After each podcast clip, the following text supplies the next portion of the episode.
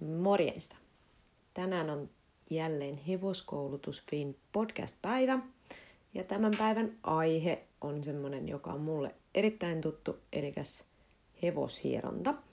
Olen hevoshieroja Miisa Viikman ja tämä hevoskoulutus.fi podcast. Tämä aihe on ollut toiveena ja siitä lämmin kiitos kaikille, jotka on lähettänyt niitä toiveita ja palautteita. Niitä saa laittaa meille jatkossakin.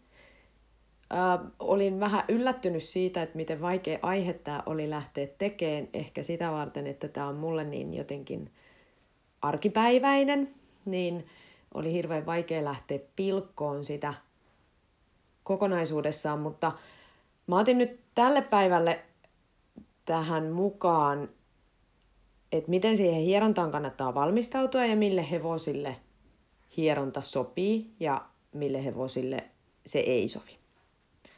No toi ensimmäinen kysymys, että mille hevosille hieronta sopii, niin sehän on helppo vastata, koska käytännössä hieronta sopii aika lailla kaikille hevosille. Muutamaa poikkeusta lukuun ottamatta, mikä me sitten käsitellään tuolla myöhemmin.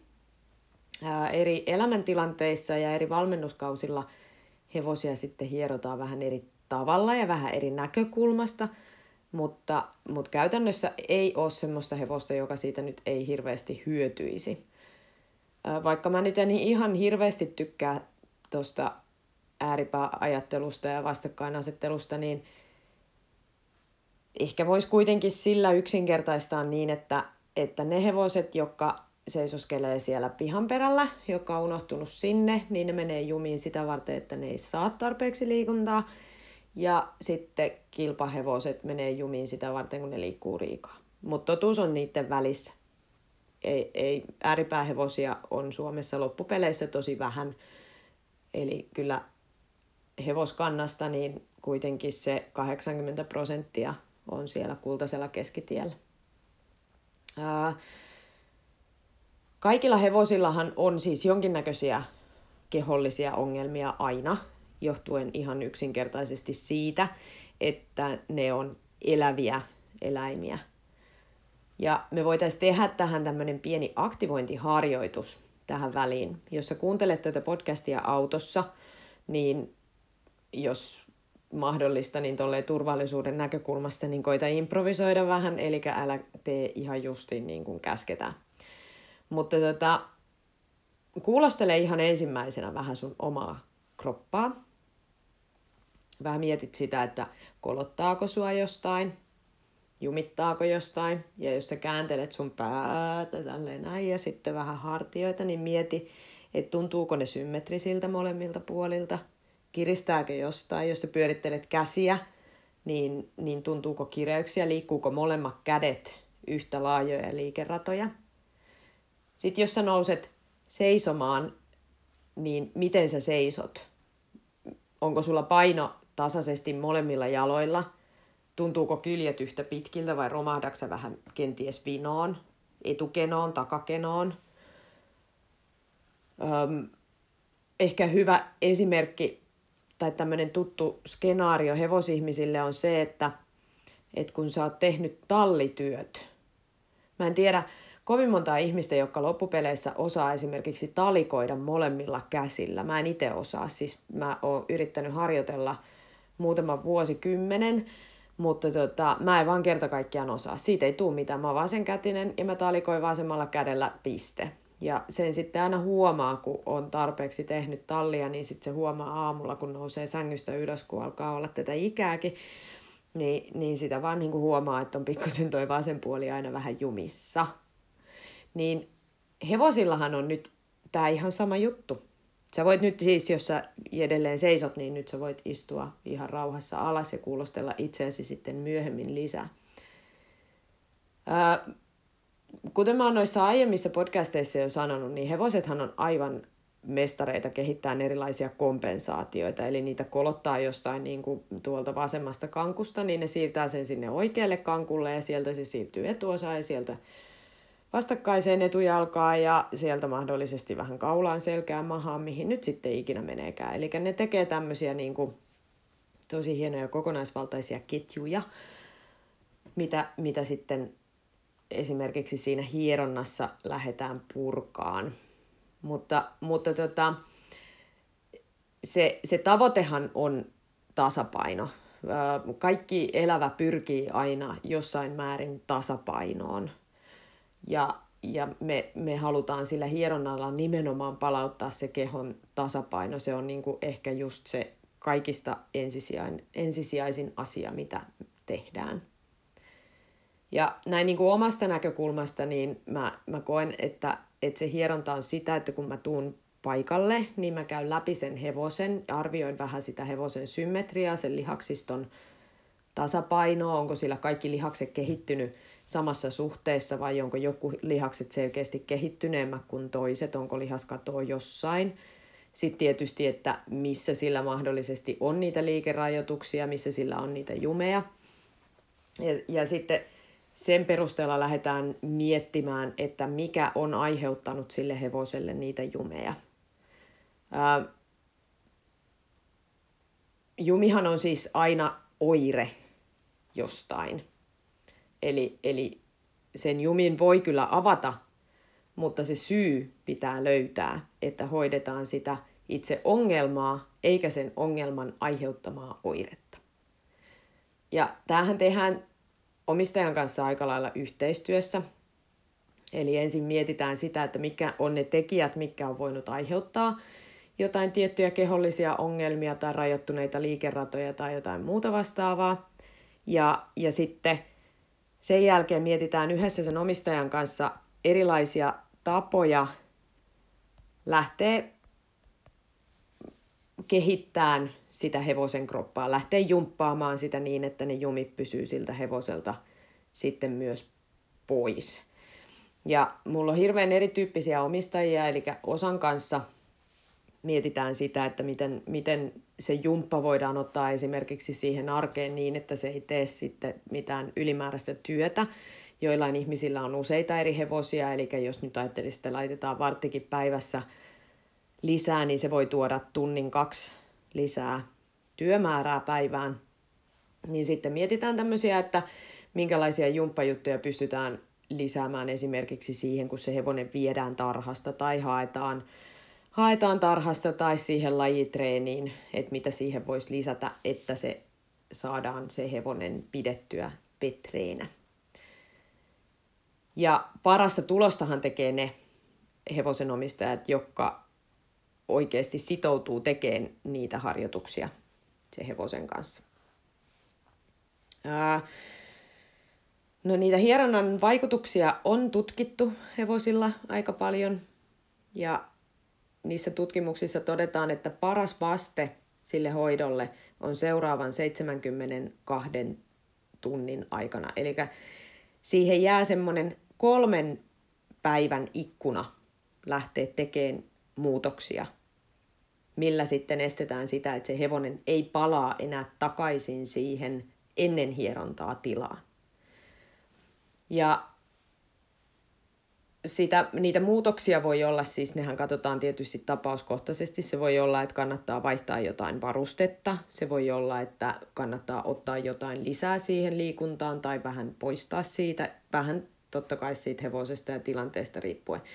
Mutta jos sitä ei aloiteta siinä niin kuin kolmen päivän aikana, niin sitten on vaara, että tavallaan palataan semmoiseen oravan pyörään, että se hevonen menee jumiin, se hierotaan auki, se menee uudestaan jumiin, sitten se taas hierotaan auki. Eli se sama ongelma jää sinne taustalle pyörimään, mikä, mikä ei sitten taas niin kuin kehitä mihinkään suuntaan. Mutta tota, sitten on toki semmoisia hevosia, joilla on esimerkiksi jotain rakenteellisia ongelmia.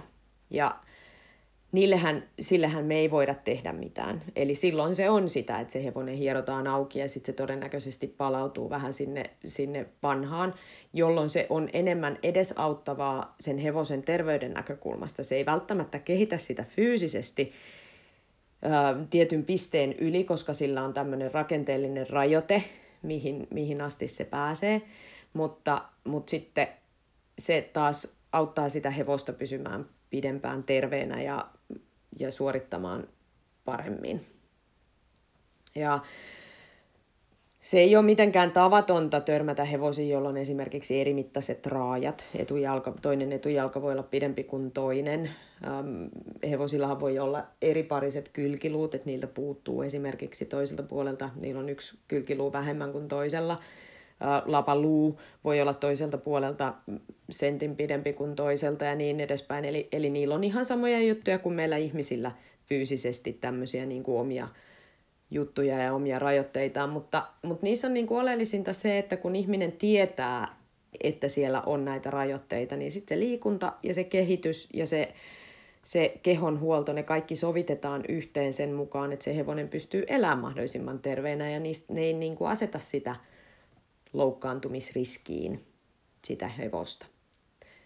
Eli, eli tota, jokaisella hevosella, tai jos voi olla semmoisia hevosia, mä en vaan itse ole törmännyt niihin koskaan, että, että niille ei olisi mitään fyysisiä ongelmia. Kyllä kaikella elävällä oikeasti on ehkä jotain sanomista aina. Siihen mä en itse usko, enkä halua uskoa siihen, että urheilija ei tervettä päivää näe, koska sairashan ei koskaan urheile täyspainoisesti. Eli, eli kyllähän niin kuin kaikella pyritään siihen, että se pysyisi mahdollisimman pitkään terveenä se, se hevonen ja se pysyisi mahdollisimman pitkään äm, tämmöisenä hyvin suorittavana ja, ja, ja työkykyisenä. Eli, eli tota, puhutaan työergonomian kehittämisestä esimerkiksi, että pystytään elämään niiden tiettyjen rajoitteiden kanssa. Mutta kaikista oleellisintahan on tietysti aina siis etsiä se ongelman aiheuttaja. Eli meillä on jumi, mikä sen jumin on aiheuttanut. Ää, niitä syitä, miksi hevonen voi mennä jumiin, niin niitähän on paljon.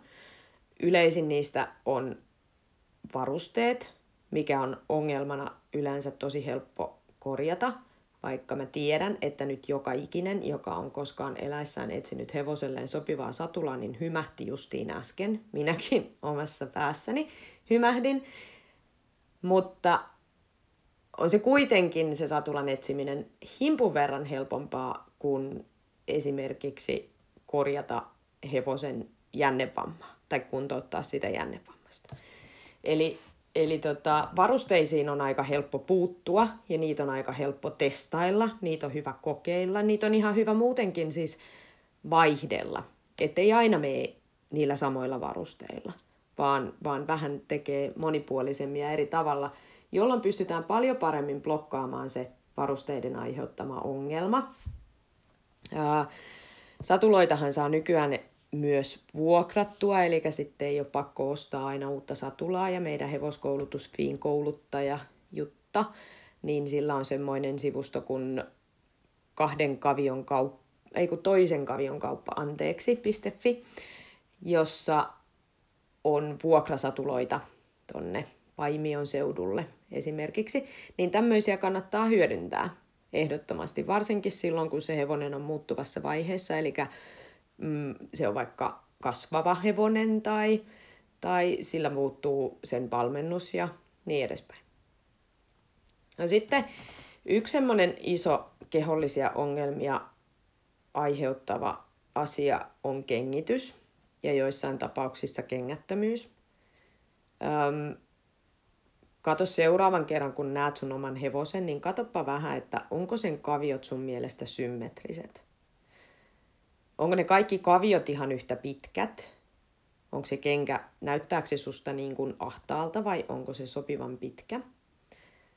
Kengättömyyden ongelmia on usein semmoiset, että, että se kavio kuluu tosi nopeasti tai sitten sillä hevosella tulee erilaisia lohkeamia sinne kavioon. Joko ne kaviot on liian pitkät, että ne ei kulu tarpeeksi nopeasti, tai sitten ne on liian lyhyet, eli ne kuluu liian nopeasti.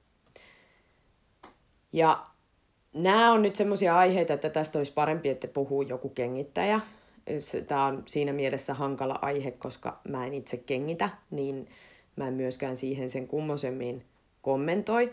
Mutta se on semmoinen asia, mihin jokaisen hevosenomistajan pitäisi kuitenkin ihan pikkusen perehtyä, koska se on oikeasti mm, hevosen hyvinvoinnin näkökulmasta, niin kaviohuolto ja toimivat kaviot on yksi aika tärkeä lähtökohta. Muistakaa se myös jalostuksessa, koska kavioiden muoto, kavioaines periytyy tosi voimakkaasti. Eli jos tammalla ja orilla on molemmilla huonot kaviot, niin todennäköisyys saada erilaisia kavio- kautta kengitysongelmia varsalla on aika suuri. No sitten on valmennus ja valmennuksen laatu. Ja tämä on toinen asia, missä mä huomauttaisin, että omistajalla on aika iso vastuu perehtyä siihen, miten hevosta liikutetaan, miten sitä valmennetaan, miksi sitä valmennetaan. Myös puhutaan ihan tavallisista pullahevosista, koska siellä on ihan yhtä lailla erilaisia vammariskejä kuin, kuin tuolla kilpaurheilupuolella. Ja sitten tietysti ääripäät aiheuttaa tosi paljon ongelmia, eli mitä kauemmas me mennään terveysurheilusta sinne kilpaurheilun puolelle, sen suuremmaksi nousee loukkaantumisriski, mutta mitä vähemmän se hevonen saa terveysliikuntaa, eli mitä vähemmän sitä hevosta liikutetaan, niin se loukkaantumisriski kasvaa siellä toisessa päässä myös. Eli ideaalein tilanne on se, että hevonen saa sekä terveysliikuntaa että kuntoliikuntaa sopivassa määrin ja että sen hevosen liikuttaja ymmärtää jollain tasolla edes hevosen liikunnan ohjauksen perusteita. Nämä perusteet löytyy valmiiksi pureskeltuna tällä hetkellä hevoskoulutusfiin sivuilta ylipainoisen hevosen laihduttaminen kurssi. Se sopii siis kaikille riippumatta, että onko se hevonen pläski vai onko se luuranko, kilpaileeko se vai seisooko se vaan siellä pihan perällä, koska siellä on nyt valmiiksi pureskeltuna aika pieniin paloihin se, että miksi hevosia valmennetaan, miten hevosia valmennetaan ja miten sen pitäisi vähintään liikkua. Ja mitä sitten huomioidaan, kun se liikunnan määrä jostain syystä esimerkiksi nousee. Ja, ja ne on semmoisia asioita, että se on oikeasti sen hevosen omistajan vastuulla ymmärtää ne perusteet. Ihan riippumatta siitä, että mikä hevonen on kyseessä – ja, ja miten sitä käytetään ja kilpaillaanko sillä vai onko se vain harrasteratsuna, koska siis se harrasteratsu on ihan yhtä loukkaantumisaltis kuin se kilpahevonen, jos sitä valmennetaan siis väärin. No, niitä ongelmia nyt olisi oikeasti luetella tosi paljon, miksi niitä hevosia menee jumiin, mutta ehkä kuitenkin siisteintä tässä työssä on sitten se, että kun se ongelma on spotattu. Joskus se onnistuu ekalla hoitokerralla, joskus siihen tarvitaan kolme, neljä, viisi hoitokertaa. Joskus siihen tarvitaan myös muita ammattilaisia vähän mukaan, kengittäjää, eläinlääkäriä, satulaseppää, ää, valmentajaa, ketä, ketä tässä sitten on. Mutta sitten kun se on sieltä spotattu ja yhtä, yhtenä kauniina päivänä ollaan saatu tehtyä kaiken näköisiä hienoja muutoksia ja sieltä löytyykin ne vasemmat laukat ja sulkutaivutukset ja kaikki, tiedättekö, hienot hilavitkuttimet ja kitkuttimet ja homma sujuu kuin vettä vaan, niin, niin se on se, minkä takia tätä työtä on ihan törkeä siisti tehdä. Ja kyllähän mussa niin kuin elää semmoinen pieni herkulepoirot, että musta on tosi kiva myös etsiä ja pohtia sitä syytä. Ja mä itse asiassa pohdin sitä tosi paljon yleensä, kun mä ajan esimerkiksi asiakkaalta kotiin, kun välimatkat on aika pitkiä, niin siinä ehtii aika paljon kaiken näköistä pyöritteleen päässä. Niin se on oikeasti, mä, mä niin tykkään siitä, kun mä mietin, että jos mä painan tästä, niin sitten se vaikuttaa tonne, tonne ja tonne. Niin jos mä sitten painan niin tuolta, niin saanko mä auki jotain tuolla. Se, se on yksi tekijä, miksi mä nautin mun työstäni tosi paljon. Ja sitten on ne tapaukset, joita ei hierota. Ja näitä tapauksia ihan ensimmäinen, koska ei hierota, on se, kun hevosella on kuume. Silloin ei voi hieroa. Ja sitten kaikki virustaudit. Eli jos teidän tallilla on jotain virusta tai on justiin ollut jotain virusta, ole ystävällinen ja kerro se sille hoitajalle, jonka tilaat paikan päälle, tai kengittäjälle, jonka tilaat paikan päälle jo etukäteen, koska se vaikuttaa esimerkiksi siihen, että toki itselläkin on vaihtovaatteet. Mä vaihdan vaatteet ennen kuin mä menen seuraavalle tallille ja sitten mulla on semmoinen sötsöttipullo, missä on virkonässä, että mä sötsöttelen kengät. Mutta sitten jos siellä on, tiedetään, että täällä on nyt joku niin kuin kunnon pöpö jyllää, niin mä en yleensä samalle päivälle ota asiakkaita, vaan sitten menee niin kuin kaikki vaatteet suoraan pesukoneeseen, kun mä tuun kotiin. Niin ei levitellä niitä tauteja pisinkyliä, pysäytetään ne sinne, missä ne on. Ja, ja sitten tosiaan muistetaan, että, että hevonen, jolla on kuumetta tai lämpöä, niin sitä ei saa hieroa. Ylipäätään kaikki tämmöiset akuutit sairaudet, jotka vaatii hoitoa, niin ne on semmoisia, että vähintään nyt konsultoidaan aikaa varatessa, että onko se ihan jees nyt tätä hevosta käsitellä. No sitten tiineyden loppuvaiheella, tiinettä tammaa, niin monet hierojat kieltäytyy hieromasta. Siitä ei ole olemassa mitään dataa. Siitä ei ole olemassa tutkimuksia, että aiheuttaako se hevosille jotain, mutta, tai että, että voiko se niin kuin jotenkin vaarantaa sikiö tai mitä ikinä. Niin sitä varten monet sitten kieltäytyy myös hieromasta. Ja, ja se on ehkä ihan hyväkin, ennen kuin saadaan sitä dataa, niin ehkä se on ihan hyvä, että siitä sitten pidättäydytään. Sitten on erilaisia lihassairauksia, eli eri roduilla on erilaisia lihassairauksia. Lannehalvaus tai ylipäätään lannehalvaushistoria, kaviokuume, mm, PSSM ja sitten tämmöiset neurologiset sairaudet, niin ne on kans hyvin tapauskohtaisia. Akuutissa vaiheessa ehdottomasti no-no. Ne on enemmän sitten niin kuin eläinlääkärihommia, ja, ja niistä on aika ristiriitasta tietoa ylipäätään olemassa. Niitä on tutkittu tosi vähän, että mitä manipulatiiviset hoidot tekee esimerkiksi, jos hevosella on lannehalvaus, mutta itse en hieroisi hevosta, jolla on lannehalvaus tai justiin ollut jonkinlainen lannehalvaushistoria. Kaikissa noissa neurotapauksissa niin kannattaa konsultoida sitä hevosen hoitavaa eläinlääkäriä ensin ja kysyä siltä jatkohoitoohjeet myös siltä näkökulmalta, että voi antaa ne ohjeet sitten sille hoitajalle, joka tulee sitä hevosta hieroa. Se, se helpottaa meidän työtä sitten tosi paljon. Ja sitten semmoinen ihan ääriarkinen asia, hevonen, jota ei voi hieroa, on märkä hevonen.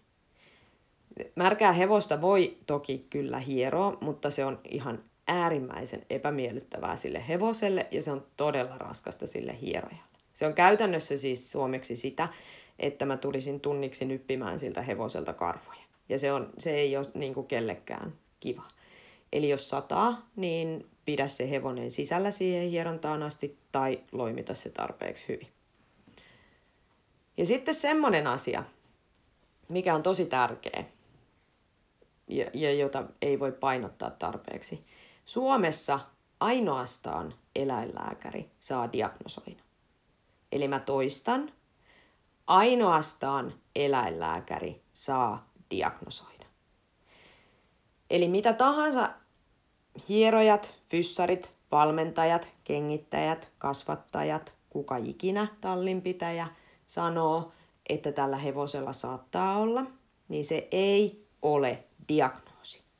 Diagnoosi on vasta sitten, kun eläinlääkäri on diagnosoinut sen hevosen.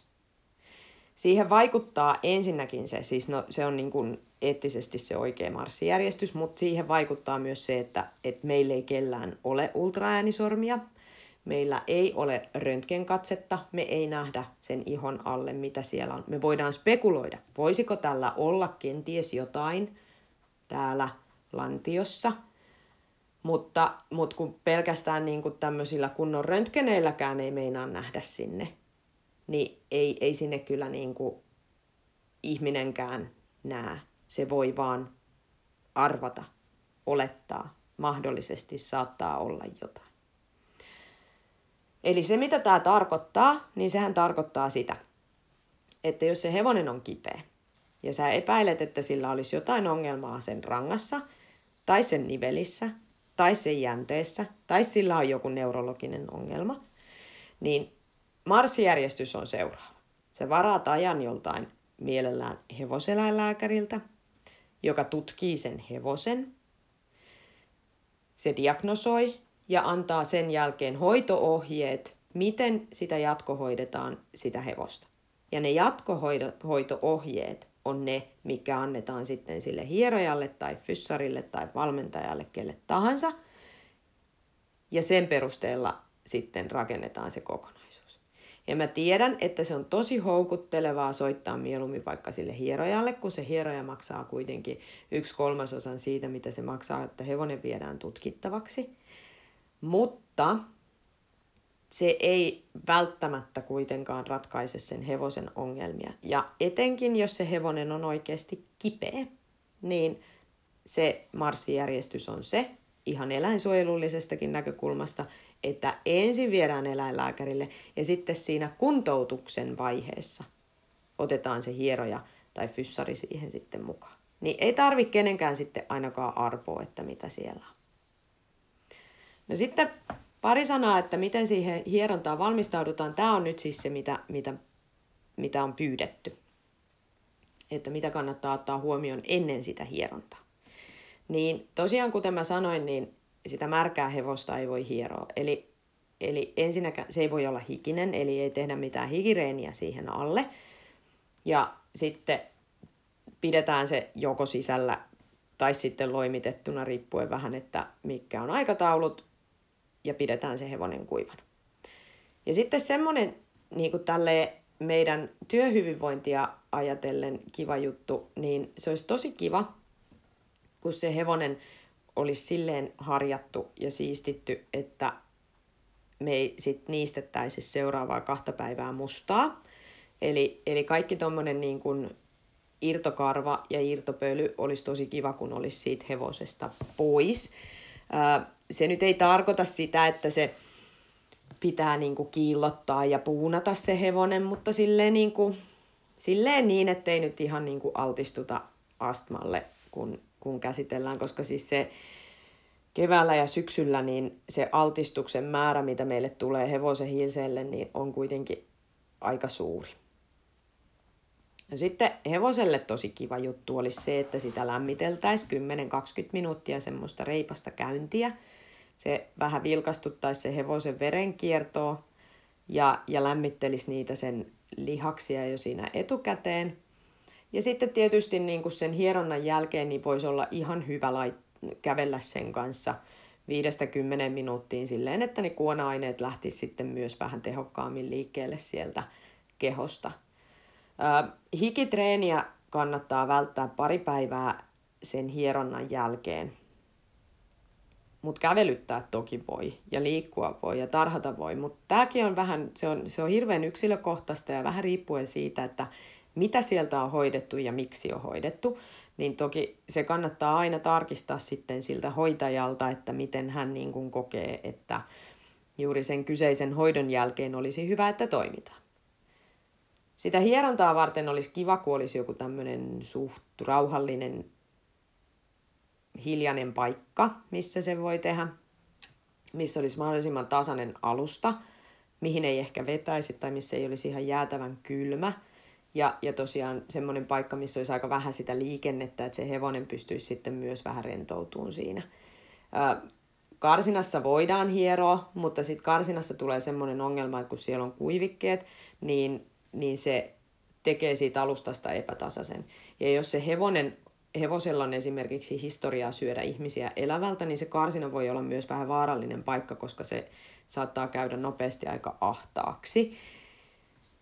Ähm, mulle itselle on sinänsä ihan se ja sama, että onko se hevonen irti vai onko se kiinni silloin, kun hierotaan, mutta se kyllä todella usein nopeuttaa ja helpottaa sitä hierontaa kun se hevonen osaa seistä kaksin puolin kiinni tasaisella alustalla, niin sit sitä aikaa ei mene siihen, että sä, sä korjailet sitä hevosen asentoa, koska etenkin semmoiset hevoset, jotka on vähän kipeitä, niin nehän välttää kaikkea mahdollista pikkusenkin epämiellyttävää, niin pelkästään jo siinä niin kuin sitä hevosta tunnustellessa ja läpikäydessä, niin se saattaa olla sitä mieltä, että hän lähtee tästä paikalta, mikä nyt Joissain tapauksissa, kun puhutaan jostain uudelleenkouluttamisesta, niin voi olla ihan jees, mutta sitten pitkällä tähtäimellä niin se olisi kauhean kiva, kun se, sen hevosen pystyisi käymään silleen rauhassa läpi.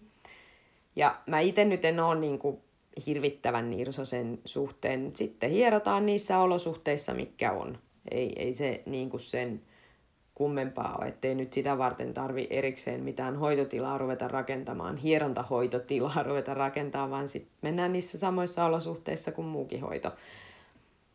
Mutta että meissäkin nyt tietysti hierojissa on eroja, niin aina kannattaa tarkistaa siltä kyseiseltä hoitajalta, jolta, va, jolta varaa aikaa, että, että mikä on niin kuin hänen toiveensa ja hänen preferanssinsa. Ja semmoinen toive mulla on, mikä on myös kengittäjillä ja eläinlääkäreillä ja kaikilla muillakin, että jos tiedetään jo etukäteen, että se hevonen on äkänen, tai se voi purra, tai se voi potkia, niin se on asia, mikä kannattaa kertoa meille jo vähän etukäteen. Kyllä niin kuin sitä nyt osaa katsoa pikkusen siitä hevosesta, että, että tota, syökö se ihmisiä talossa ja puutarhassa, mutta, mutta sitten on niitä yksilöitä, jotka on, että niissä on vähän vähemmän sitä uhoa, mutta niissä on tosi paljon tuhoa. Valtaosa hevosista on semmoisia, että niissä on tosi paljon, tosi paljon uhoa, mutta tosi vähän tuhoa. Eli ne, ne irvistelee, mutta ne ei tee mitään.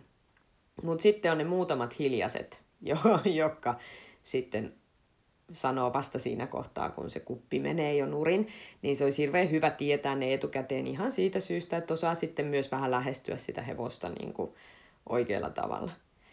Ja, ja tämä nyt ihan siitäkin syystä, että valitettavasti noi mikroyrittäjien sairaslomat saattaa käydä vähän kalliiksi, niin sit se olisi ihan kiva, kun pystyisi vähän ennakoimaan. Ja sitten ehkä samalla vähän luomaan eri tavalla siihen hevoseen sit suhdetta ja mahdollisesti tehdä se asia niin, että se sitten seuraavalla kerralla voi olla jo paljon mukavampi. Että et, et se on sitten niinku sille mukavaa se hoito. Ja, ja tietysti kipeä hevonenhan voi olla myös normaalia äkäisempi. Ei se nyt sitä tarkoita, että kyllä, kyllä niin kuin varmasti jokainen, joka hevosten kanssa tekee töitä, niin on jo elämänsä aikana oppinut, että ne on eläimiä ja et ikinä ei voi nyt silleen etukäteen ihan tietää, mitä sieltä on tulossa. Mutta tota, mut sitten tietysti, niin kuin, jos, sitä, jos se historia on tiedossa, niin sitä nyt voi olla ihan asiallista vähän jakaa. Ja itse esimerkiksi tässä vuosien saatossa, niin kyllä mä alan kallistumaan siihen, että valtaosa hevosista, ei kaikki, mutta valtaosa, jotka on kiukkusia, niin niillä on myös jotain kipuja. Se voi olla kipumuistia, eli se voi olla joku vanha kipu, mistä on jäänyt sitten se käyttäytymismalli. Mutta tota, hevonen on eläimenä läpeensä niin kiltti, että, että jos se osoittaa kiukkua tai, tai epämiellyttävyyttä, niin se on kyllä jollain tasolla aina sitten liitoksissa kipuun tai stressiin. No, aina on ne poikkeukset, jotka vahvistaa säännön, mutta toi on ehkä semmoinen asia, mihin kannattaa kiinnittää huomio ja sitten mahdollisesti myös hoitaa se mahdollinen kipu sieltä pois. Sitten toki semmoinen pieni kainotoive myös, että, että tota, olkaa silleen niin kuin suht ajoissa, kun Itelläkin saattaa olla kaksi-kolme paikkaa, missä käy päivän aikana, että ne on siinä samalla reitillä. Ja sitten katsotaan aina tietysti vähän Google Mapsista etukäteen niitä välimatkoja, niin se on vähän silleen niin kuin dominopalikka, joka silleen ding ding ding ding ding kaatuu alas, jos sitten siitä se ensimmäinen asiakas on myöhässä. No mulla siis itsellä on aivan mahtavia asiakkaita, jotka lähes sataprosenttisesti on ajoissa, ja jos ei ole, niin ne ilmoittaa hyvissä ajoin, ja myös niin kuin sitten ja, tota, toimii, toimii aina aina sen mukaisesti ja mulla on kyllä aika kivasti aina hevoset siellä putskliinattuna odottamassa, niin, niin, niin kiitän siitä hyvin nöyrästi ihania asiakkaitani. Ää, mutta tota, tämä nyt pätee itse asiassa tämä on tämmöinen niin yleisellä tasolla sanottu ja tämä pätee ihan siihen, että tulee eläinlääkäri tai tulee kengittäjä ja jos mielellään, niin voitte ottaa sen hevosen jo etukäteen valmiiksi siihen hoitopaikalle ennen sitä kengittäjän tulemista tai hierojan tulemista tai eläinlääkärin tulemista, niin sitten se aika ei mene siihen, se aika, mistä sinä maksat, niin ei mene siihen, että juostaan hevosen perässä pisin laitumia yrittämässä saada sitä kiinni. Se on, se on niinku tavallaan itselle silleen plussaa, kun se hevonen on jo siellä, siellä valmiina odottamassa. Ja äm, yhteenvetona mä voisin siis sanoa, että hieronta sopii aika lailla kaikille hevosille. Hieronta kannattaa opettaa rutiinina jo melko nuorille hevosille ja varsoille, jolloin niitä on myös helpompi sitten käsitellä vanhempana. Hieronnasta on kaikista eniten tehoa, kun se otetaan tukemaan sitä valmennusta, eli muovaamaan sitä hevosen valmennusta sen hevosen kehon antamalla, antaman palautteen pohjalta. Eli hevosen keho antaa palautteen ja me suunnitellaan valmennus sen palautteen pohjalta. Ei levitellä niitä sairauksia, eli kerrotaan viruksista ja sienistä ja loisista ja kaikista tällaisista jo etukäteen. Ja, ja sitten hoidetaan niin kuin hevosten lihakset sen jälkeen, kun nämä on hoidettu alta pois. Ja sitten jos siellä kehossa on aina niitä samoja jumeja, niin sitten ruvetaan vähän parantamaan se hevosen työergonomiaa ja ergonomiaa ylipäätään. Ja, ja sitten miettiin, että miten niistä pääsisi niistä jumeista eroon ja, ja saadaan ne työskentelytavat ja varusteet sellaiseksi, että, että se hevonen ei altistu sitä kautta loukkaantumisille. Lämmitetään ja putsataan se kuiva hevonen ajoissa ennen hierontaa. Ja sitten tietysti, että kerrotaan, jos se hevonen syö ihmisiä talossa ja puutarhassa, ja sitten etitään syy, miksi se syö niitä ihmisiä talossa ja puutarhassa. Sitten varataan uusi aika sen jälkeen, ja, ja sitten palataan takaisin sinne listan alkuun. Very simple. Öö, lopuksi mä kerron lyhyesti vähän uutisia, kun me ollaan aloitettu nyt hevoskoulutusvisivuston uudistaminen. Ja mä oon siitä ihan super super innostunut. Ja tälleen digimaailman mittapuulla niin nykyinen sivustohan alkaa olla aika vanha. Mä oon aloittanut rakentaa sitä vuonna 2015, eli se alkaa olla kohta kuusi vuotta vanha. Ja ne kurssit on siellä edelleen ihan normaalisti käytössä ja ne tulee jäämään sinne käyttöön, eli, eli sit, sen suhteen ei ole mitään muutoksia. Jos ostat kurssin nyt tänään, niin, niin se on siellä saatavilla vielä, vielä sen jälkeenkin, kun se uusi sivu otetaan sitten käyttöön. Mutta sitten ehkä vain joku päivä sä huomaat olevasi silleen niin kuin uudessa vähän hienommassa ympäristössä samalla kurssilla. Jee. Yeah. Ja sinne uudelle sivustolle, niin sinnehän tulee tosi paljon mielenkiintoisia juttuja. Ja me ollaan kuunneltu tosi paljon teidän kurssilaisten antamaa palautetta ja yritetty vähän niin kuin sen mukaan rakentaa sitä, koska mehän tehdään sitten tätä edelleen asiakkaat edellä. Me ei tehdä tätä itselle, vaan me tehdään tätä asiakkaille niin sinne tulee esimerkiksi semmoisia asioita kuten interaktiivisuus, sinne tulee vähän keskusteluominaisuuksia, ryhmäohjausta ja, ja tällaista enemmän niin kuin reaaliaikaistakin toimintaa mahdollisesti, vähän kouluttajista riippuen. Ja sitten me yritetään tehdä siitä ostoprosessista ja siitä rekisteröinnistä ja tämmöisestä entistä nopeampaa ja, ja sitten entistä mobiiliystävällisempää, että pystyy sillä puhelimella sitten käyttää ja opiskelee niitä kursseja vielä tehokkaammin kuin nyt. Eli sittenhän niitä kursseja, kyllähän niitä nytkin voi opiskella esimerkiksi bussimatkalla, kun menee töihin tai, tai, tai sitten ihan suoraan tallilla. Et, et vähän nyt parannellaan niitä ominaisuuksia sieltä silti. Ja meille mahtuu kyllä uusia kouluttajiakin mukaan. Meille on tulossa myös uusia kouluttajia mukaan. Ja, ja me, meidän tavoite on se, että me saataisiin ne kouluttajat ja ne oppilaat kohtaamaan samalla alustalla niin, että sun ei tarvi asiakkaana pomppia alustalta toiselle ja muistaa sata miljoonaa salasanaa ja kaiken näköistä.